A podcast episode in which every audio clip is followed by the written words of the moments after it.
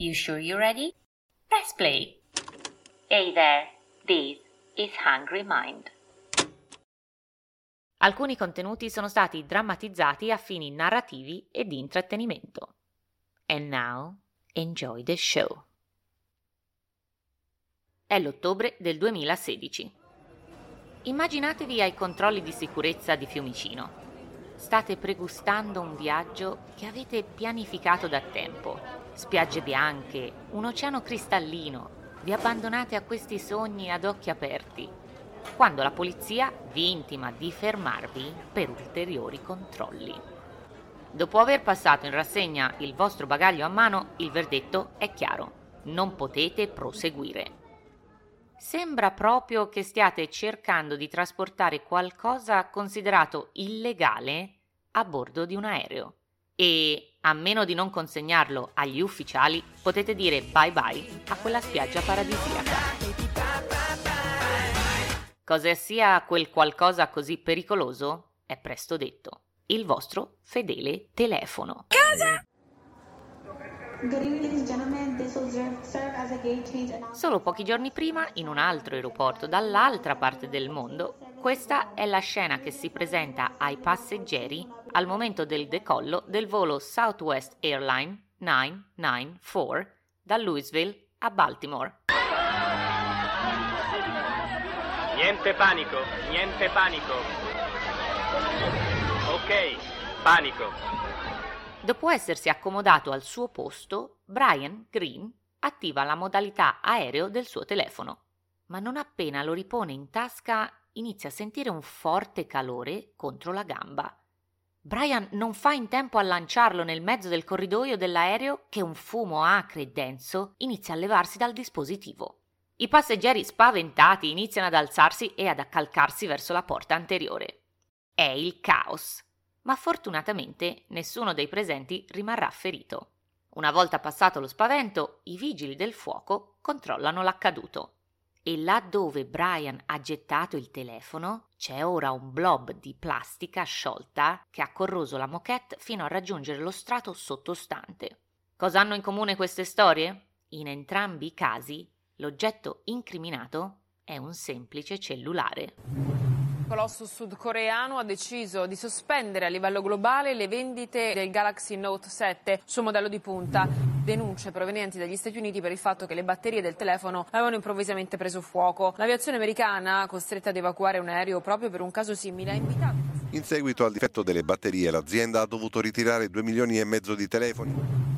Samsung Electronics says batteries made by an affiliate were to blame for its flammable Note 7 fiasco. Company's deepest business crisis and may have cost it $6 billion. Possiamo dire che Samsung nel 2016 ha avuto un momento caldo e che preferirebbe dimenticare. Si è scoperto che batterie difettose erano la causa di diversi incidenti esplosivi incidenti che hanno portato molti aerei in tutto il mondo a bandire questi cellulari. Samsung ha dovuto richiamare milioni di dispositivi, subendo un colpo significativo alla loro reputazione e una perdita di miliardi di dollari. E, per dirla tutta, questo non è certo il primo fiasco nella lunga storia di questo colosso coreano. E direi che anche per questo episodio abbiamo iniziato con il botto. Ah, no scherzo, una battuta. Partiamo dal fatto che nell'episodio di oggi, che dà il via a una serie in due parti, vi voglio parlare di una famiglia piuttosto disfunzionale. Una famiglia che a confronto la vostra vi sembrerà quella del mulino bianco. E che anzi, ad essere precisi, non è nemmeno una famiglia, ma una vera e propria dinastia.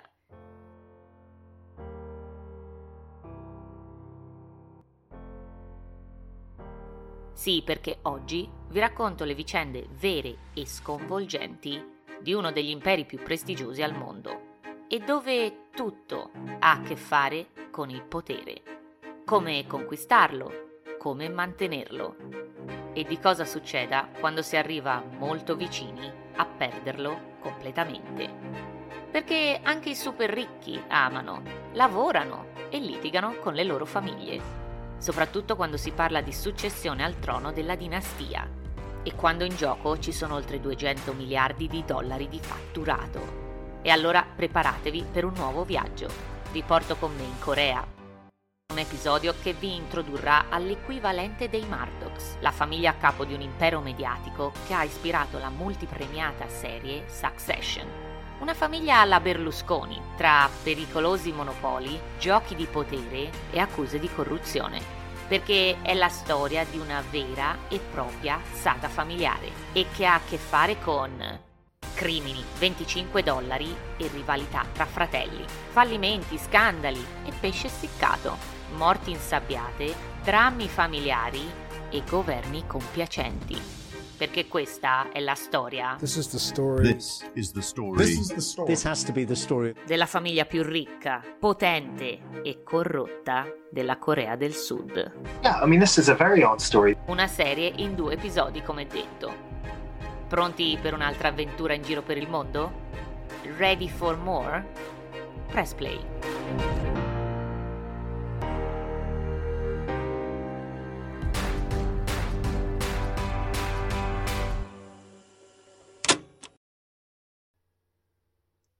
Buttarci in questa nuova storia, permettetemi di fare un piccolo cappello introduttivo, perché, come sempre, serve andare con ordine. Bisogna spiegare le cose come stanno. Partiamo da qui.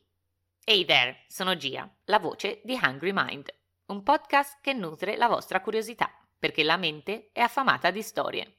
Sono curiosa, da dove state ascoltando questo podcast? Voi che telefono avete? Fatti i cavoli tua, molto ho detto. Perché guardando al mercato globale la risposta può essere solo iPhone o Galaxy, Apple versus Samsung, i due giganti del settore. Nella maggioranza del mondo occidentale 6 persone su 10 hanno un iPhone, contro le due di Samsung. Qualche domanda? Ma se vi chiedessi perché avete scelto un iPhone invece di un Samsung, cosa mi rispondereste? Vi spiego, anche se forse già lo sapete. Potremmo dire che il marketing di Apple, così come la storia di Steve Jobs, che è poi diventata un film, ecco, sicuramente hanno aiutato a rendere questo brand e quindi gli iPhone front row center, onnipresenti nella nostra quotidianità occidentale. E quindi la scelta più comune è quando dobbiamo acquistare un nuovo telefono. Ecco, mentre milioni di dollari spesi in PR, eventi, pubblicità hanno reso la storia di Apple, così come i suoi prodotti, un brand a noi tutti familiare, in molti faticheremmo a pensare a qualsiasi cosa che abbia a che fare con la storia di Samsung, o almeno qui in Occidente. Perché in Corea del Sud, come in gran parte del sud-est asiatico, questo colosso tecnologico è venerato al punto da essere definito una vera repubblica a sé stante.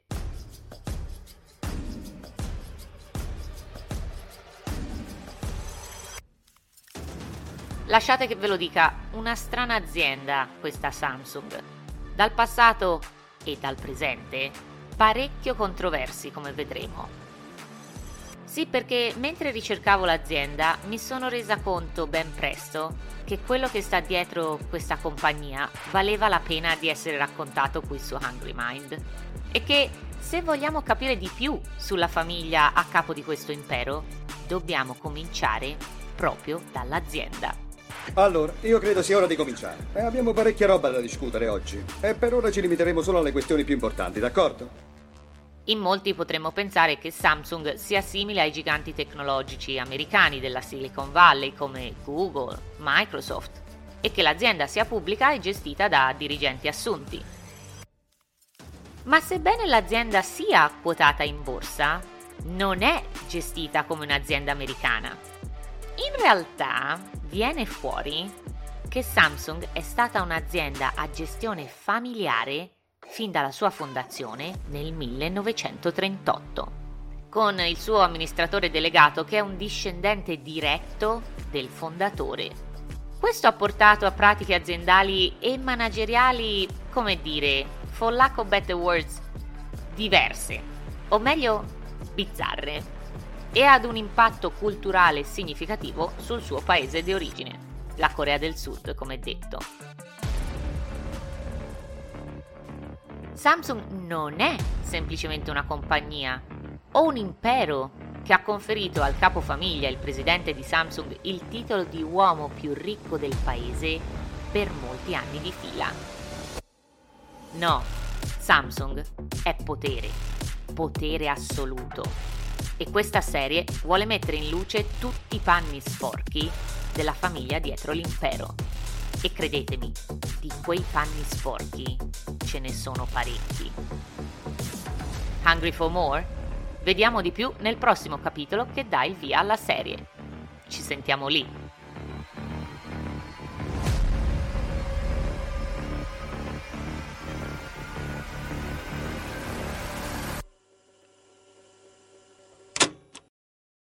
Chapter 1 Samsung è la Corea.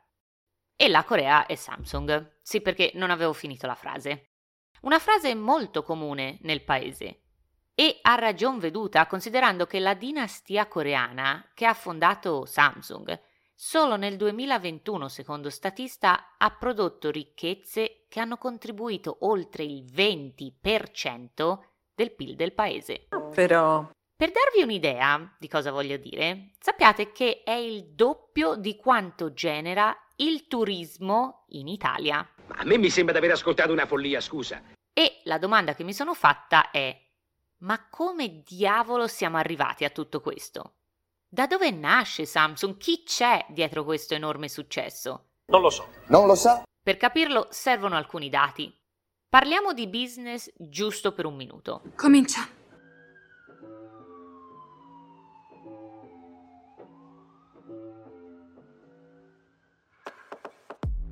Tendiamo ad associare l'azienda con i cellulari Galaxy. Ma l'impero coreano è molto di più è altamente diversificato, con enormi investimenti e consociate in settori che spaziano dalla tecnologia alle costruzioni, dalla logistica a catene alberghiere e ancora parchi a tema, assicurazioni. L'azienda è anche uno dei più grandi produttori di microchip al mondo, quegli stessi chip che si trovano nei nostri iPhones. Secondo una stima del 2020 del Financial Times, Samsung ha un valore di 500 miliardi di dollari. Ricordatevi che, come detto, tutto questo è in mano ad un'impresa a gestione familiare, come potrebbero essere, che so, le nostre Benetton, Ferragamo, Ferrero. Niente male direi per un paese di appena 50 milioni di abitanti e che si è saputo rialzare da una guerra che ha cambiato il volto del paese per sempre. Se siete interessati a sapere di più sulla cultura coreana, andatevi ad ascoltare il decimo episodio della prima serie di Hungry Mind, dove parlo di Hallyu, l'onda coreana, e di come sia diventata un vero e proprio tsunami. Vi racconto del volto più moderno di questa cultura, così come della guerra che ha portato alla divisione del paese. Mi scusi, dove eravamo rimasti? Tornando a noi. Con questi dati in mente non è difficile immaginare come questo gigante si sia accaparrato la capacità e il potere di influenzare le politiche dell'intero paese. E certamente a proprio vantaggio.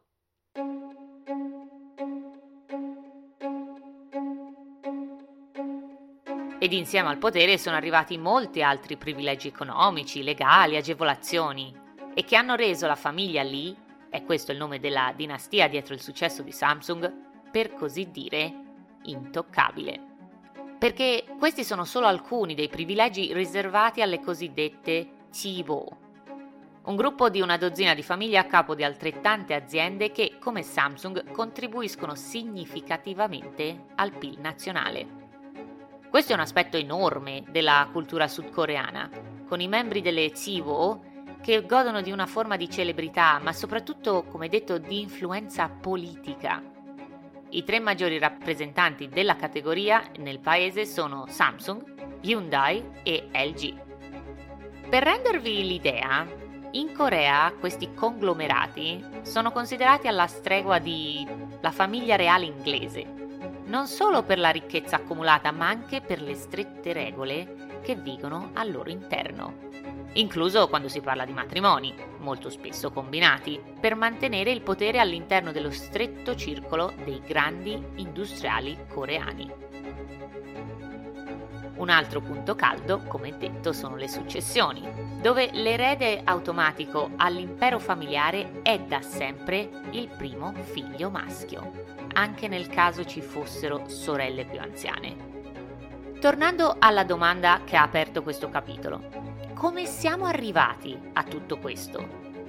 A garantire potere ed influenza ad un pugno di industriali, soprattutto quando si pensa che più della metà degli amministratori delegati dei dieci più grandi gruppi CIVO sono criminali condannati. Tutti sono stati graziati dal presidente di turno e spesso non si sono neanche fatti un giorno di prigione. Tre di loro, incluso l'ex presidente di Samsung, Lee Kun-hee, sono stati graziati non una, ma due volte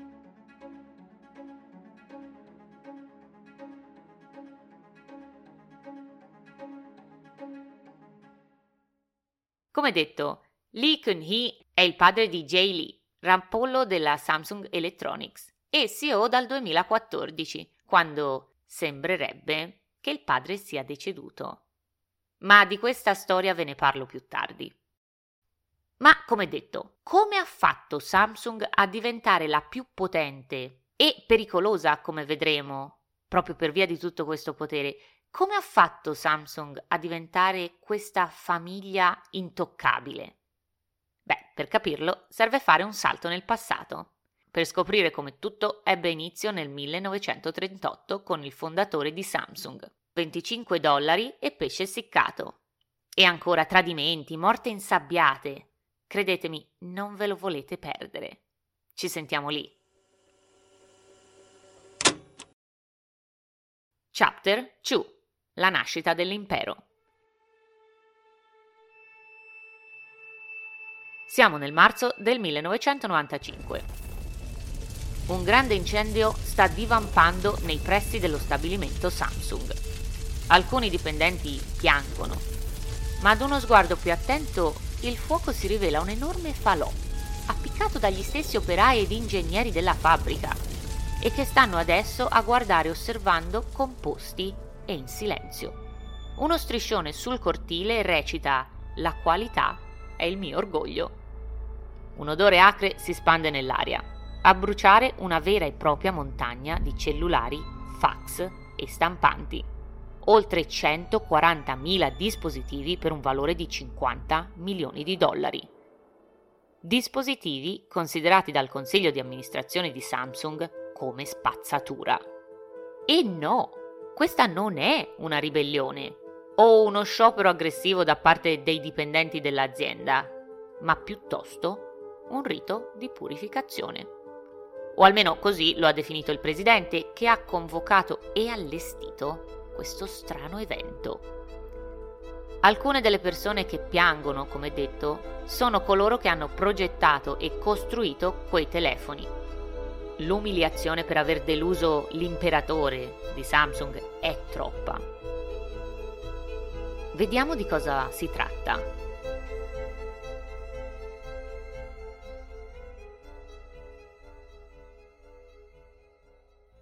Alla fine del 1994 il regalo di Capodanno da parte del presidente a familiari e amici furono nuovi telefoni cellulari di Samsung ma fu imbarazzato nello scoprire che alcuni erano stati restituiti perché difettosi.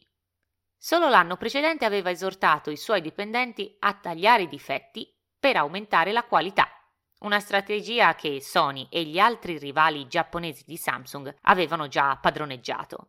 La qualità è il nostro orgoglio, dovete cambiare tutto, tranne vostra moglie e i vostri figli. È questa la frase che divenne il suo motto. Chiaramente le grandi proclamazioni del presidente non stavano andando da nessuna parte. Ed è così che siamo arrivati all'anno dopo con quel gran falò. Dopo che tutti i dispositivi si furono sciolti, bruciati, un bulldozer spianò i resti. Se continuerete a produrre prodotti scadenti, tornerò e farò la stessa cosa. Credetemi, la strategia funzionò e Samsung iniziò a produrre telefoni di qualità o almeno fino a quel fatidico 2016. Come potreste aver capito da questo e dal racconto precedente, Il percorso di Samsung per arrivare al successo e all'eccellenza tecnologica è stato, diciamo, tortuoso. Ma andiamo con ordine perché per capire l'azienda più ricca e potente della Corea serve partire dagli umili inizi. 25 dollari. È con questo investimento, una fortuna nella Corea del 1938, che nasce Samsung. Ma è una Samsung differente da quella che conosciamo. Infatti, all'epoca, nasce come un negozio di alimentari. Che cosa? Il suo fondatore ha iniziato l'attività commerciando principalmente pesce essiccato. In seguito si è espanso a noodles e altri prodotti nella città e nei dintorni, fino a esportarli in Cina e nelle sue province. Dopo la guerra di Corea, il Lee originario ha ampliato la sua attività nel settore tessile. Si è concentrato fortemente sull'industrializzazione con l'obiettivo di contribuire alla riqualifica del paese dopo la guerra. E proprio per questo la sua azienda ha beneficiato delle nuove politiche protezioniste adottate dal governo coreano, il cui scopo era di aiutare promettenti aziende a diventare grandi conglomerati nazionali, CIVO appunto, proteggendoli dalla concorrenza e fornendo loro finanziamenti agevolati. Trovate più dettagli sulla rinascita coreana, come detto, nell'episodio della prima stagione. Alla fine degli anni 50 l'azienda, proprio grazie a questo supporto da parte del governo, ha acquisito tre delle più grandi banche commerciali della Corea nonché una compagnia di assicurazioni. Negli anni 60 Samsung acquisisce altre compagnie, nonché una raffineria di petrolio, una società di nylon e un grande magazzino. E ancora industrie pesanti, chimiche, petrolchimiche, aprendo una prospettiva di crescita molto promettente. Ma il cambio di marcia arriva nel 1969, quando Samsung entra per la prima volta nell'industria elettronica. I primi prodotti? Televisori in bianco e nero. L'inizio degli anni Ottanta vede l'espansione rapida delle attività tecnologiche, che porta Samsung a diventare uno dei leader di questa industria. Il fondatore di Samsung muore nel 1987 ed è il figlio Lee Kun-hee a succedergli. Samsung viene divisa in cinque aziende. L'elettronica è rimasta sotto la guida di Lee Kun-hee mentre le altre quattro aziende sono gestite da altri figli e figlie del fondatore. Nel 1999, con il lancio del primo smartphone connesso ad Internet, nasce la serie Galaxy, che non solo sono diventati i prodotti più apprezzati dell'azienda, ma sono anche stati tra gli smartphone più venduti al mondo. Nel 2003 Samsung debutta negli Stati Uniti e nel 2004 sono circa 20 milioni i cellulari Samsung che circolano nel mercato statunitense. Negli anni Samsung si conferma un rivale pericoloso per Apple. A pensare a tutti questi successi vengono un po' le vertigini, ma il maggior takeaway, ciò che è certo, è che nemmeno 70 anni più tardi quell'investimento di 25 dollari si è trasformato in dozzine di compagnie e svariate centinaia di miliardi di dollari. Come dichiarato dal suo fondatore, il successo di Samsung però richiede molto più che capacità di business. Richiede una complicità tra governo, popolo e azienda. Lo vedremo nel prossimo e ultimo episodio che chiude la serie I Samsung. E vedremo cosa voglia veramente dire avere il governo dalla propria parte, soprattutto quando ci si trovi in un'aula di tribunale o si debbano pagare salate tasse di successione. Vedremo come il potere assoluto di Samsung corromperà la famiglia, rendendola la più spietata del paese ma vi racconto anche di tradimenti, presidenti incriminati e morti insabbiate. Se volete sapere come va a finire, non perdetevi il prossimo episodio, la parte più piccante della serie. Ci sentiamo lì. Hey there, questo era il primo episodio di Samsung, la famiglia più ricca, potente e corrotta della Corea del Sud. Utilizzo molte fonti per la realizzazione delle mie storie. Per questo episodio in particolare vanno citati molti articoli del New York Times, Forbes, South China Morning Post e il libro Samsung Rising di Jeffrey Kane. Hey there, that was Hungry Mind. È giusto una cosetta da niente che abbiamo creato io e i ragazzi del marketing. Io sono Gia, produttrice e voce di Hungry Mind, un podcast indipendente alla continua ricerca di incredibili storie dal mondo per nutrire la vostra curiosità. Per tutti i behind the scene del pod What the hell is that? e contenuti esclusivi sull'episodio della settimana, trovate il profilo Insta di Hungry Mind at This is Hungry Mind. We have to take a quick break. We're right back with more. Sei sicurissimo? Certo che sono sicurissima. A lunedì prossimo con una nuova avventura, perché la mente è affamata di storie. I mean, what else is there to say? It doesn't get any better than this, ladies and gentlemen. And if you think it does, check yourself. Ci sentiamo lì. Punto e basta.